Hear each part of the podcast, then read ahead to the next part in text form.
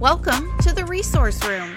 I'm Amanda, the blogger and TPTer behind the Primary Gal. As a special education teacher, you are always supporting others students, parents, general education teachers. But who is supporting you? That's where this podcast comes in. It's my mission to give you the help and support that you need. I'll be sharing my tips, tricks, research based strategies, and professional development. I'm here to help you grow and learn as a resource room teacher. Are you ready? Let's dive in. Well, hello, hello, and welcome back to the Resource Room podcast. Today we are going to be talking all about assessments. As with all of the episodes in this series, I had sent an email to everybody on my email list and said, What is the number one thing that is stressing you out? And asked teachers to kind of fill in that blank. And I took the things that I felt I could help with.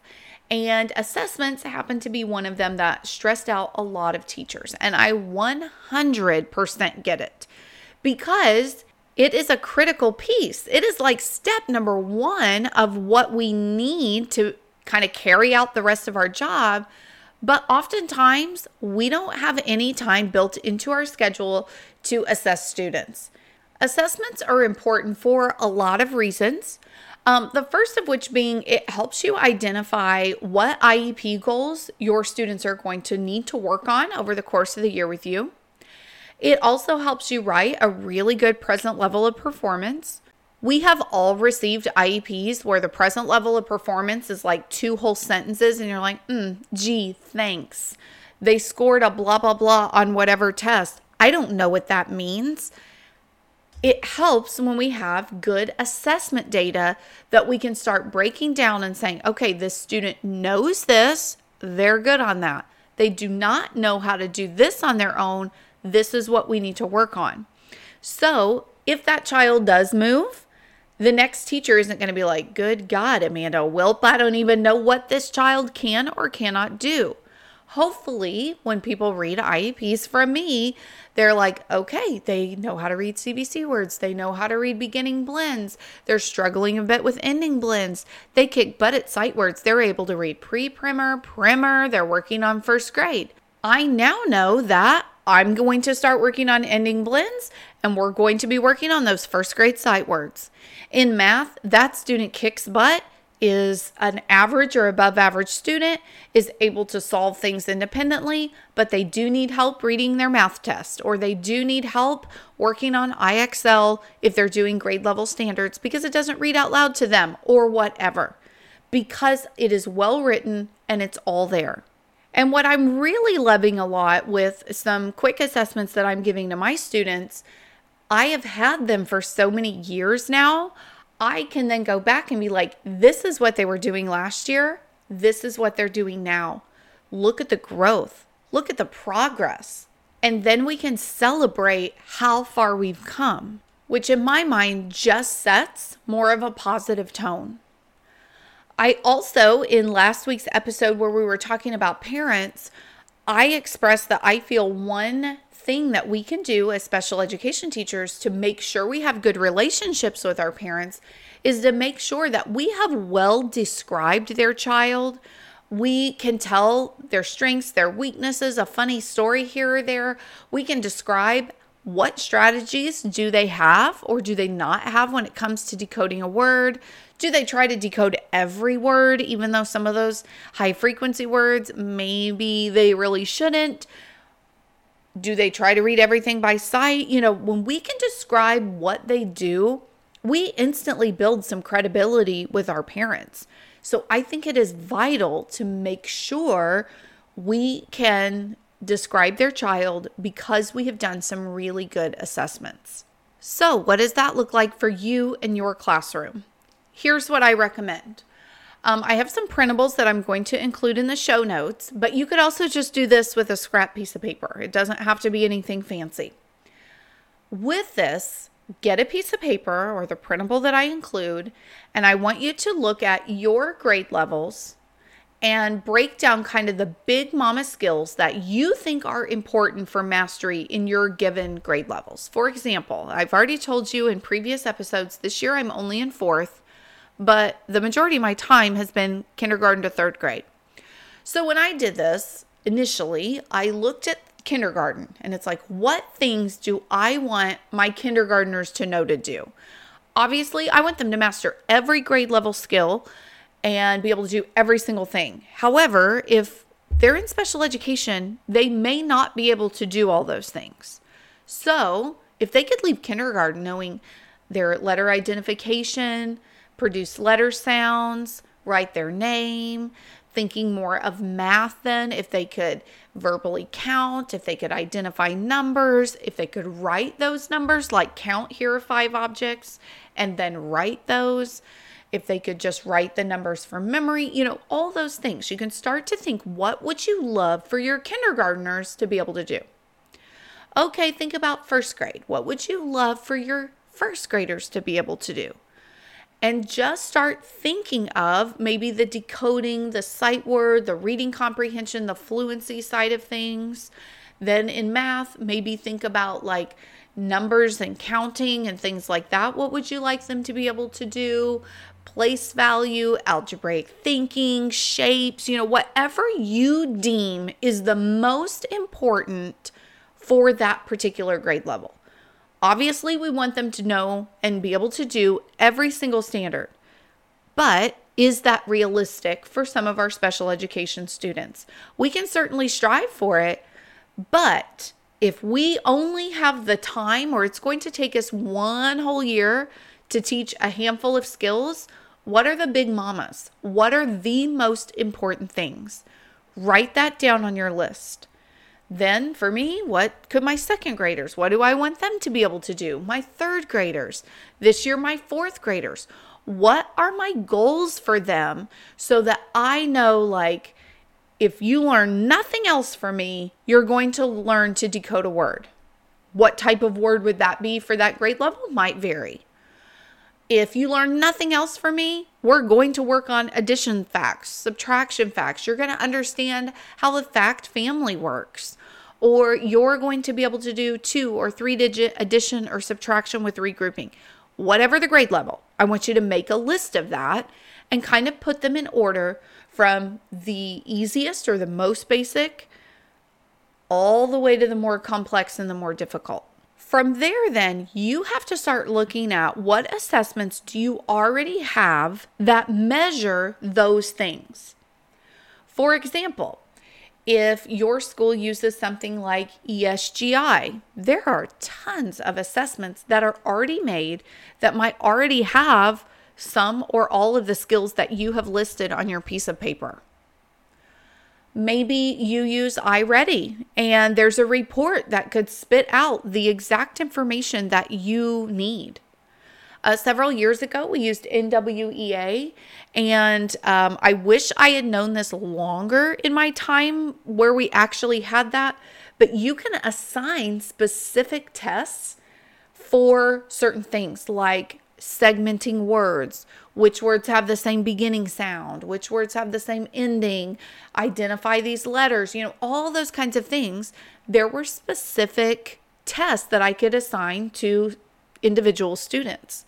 So, progress monitoring, you could use that or you could assess them and get that information just by assigning a test on NWEA what things do you already have in place, or maybe with some nosing around on your assessment program, what could you figure out like, hey, I don't have to do anything other than assign it and I can get that information or that data. That can be extremely helpful in saving you time, saving you money. You're not going and buying or making things. Instead, you're just using the tools that either you are already paying for or your school district is already paying for. So, step number two there, you are going to be taking here's my list. What things can you cross off that list and say, hey, I already have this, I already have that, no need to look any further. Next, you're going to start looking at the things that are not crossed out on your list. And this is the more time consuming part This is the part that requires maybe a little more work or effort on your part as you scour the internet for all the things. But start looking at okay, here's what's left. I don't have anything that accurately, you know, is going to assess can they read 10 CVC words? Can they add three digit by three digit addition problems? You know, whatever it is. Whatever's left on your list, you're going to go seek out some assessments for yourself. Maybe you open up a Google Doc and you slap some words on that and print it out, and that's your assessment. Maybe you go to mathaids.com and find a few worksheets that you print out, and that's going to be your assessment. Maybe you log on to TPT and you find a few things that are for first grade, second grade, third grade, whatever specifically, and you find some of those things so that now you have an idea of if I get a new student or if I am holding an annual conference and I need to be able to write a good present level what am I assessing the child on? What am I going to see if they can or cannot do? Here it is. You have it all because you have just found assessments for the desired kind of most important skills that you want your students to have. All right, my friends, mid episode confession here. Um, I have been recording this whole episode with this little button that I always check. It says automatic level control.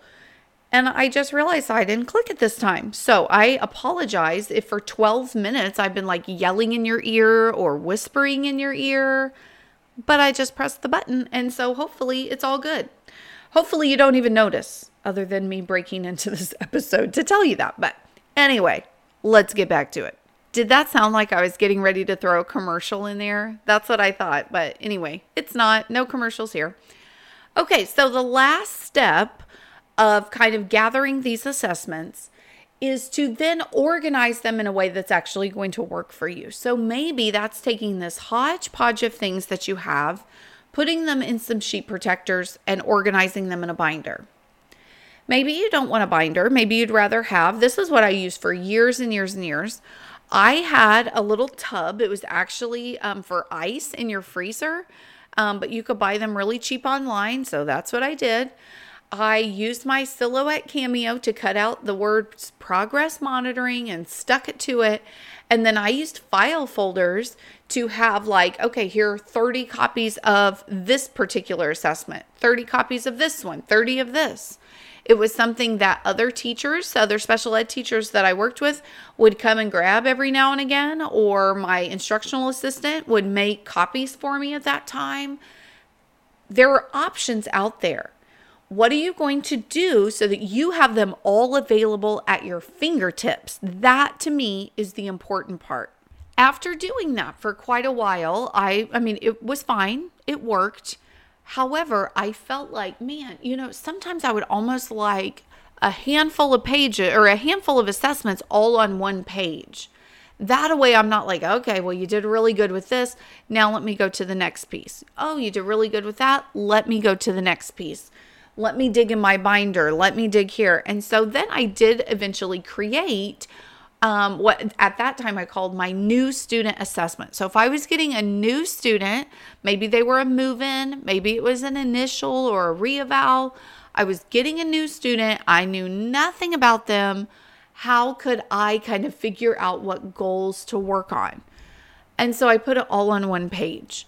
I'm going to share that in the show notes if that is something that you want to look at. To be completely honest, though, if you do not teach elementary special ed, it is not going to be valuable for you, or it might if you teach something more like a life skills in an upper, you know, like middle or high school level.